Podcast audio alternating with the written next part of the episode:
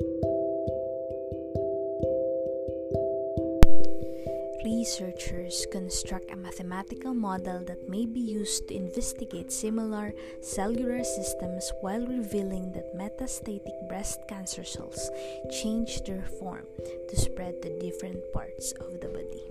In a study published in Scientific Reports, first author Yamicia D. Connor, MD, PhD, a resident in the Department of Obstetrics and Gynecology at Beth Israel Deaconess Medical Center, and colleagues demonstrate that, unlike non metastatic cells, breast metastatic cells can change shape, flattening to more effectively cross the endothelium and into the bloodstream.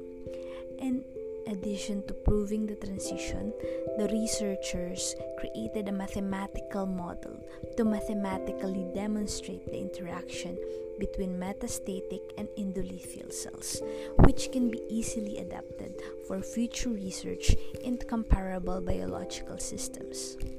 Researchers can use the same mathematical model to see if this tendency is limited to breast cancer or if it applies to other metastatic diseases.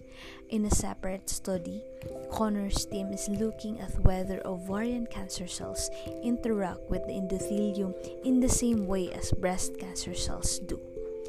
Mathematicians frequently assert that the beauty of numbers, figures, and relations is the essence of mathematics, and they are correct. However, the quest to comprehend how nature works has been a driving force in mathematical innovation during the last centuries. This component is frequently overlooked. Mathematics, along with the experimental method, creates the conceptual scheme on which modern science is built and which underpins technology, with intimate linkages between them the industrial society was constructed on these foundations nearly four centuries ago, and the modern information society is being developed today along the same lines.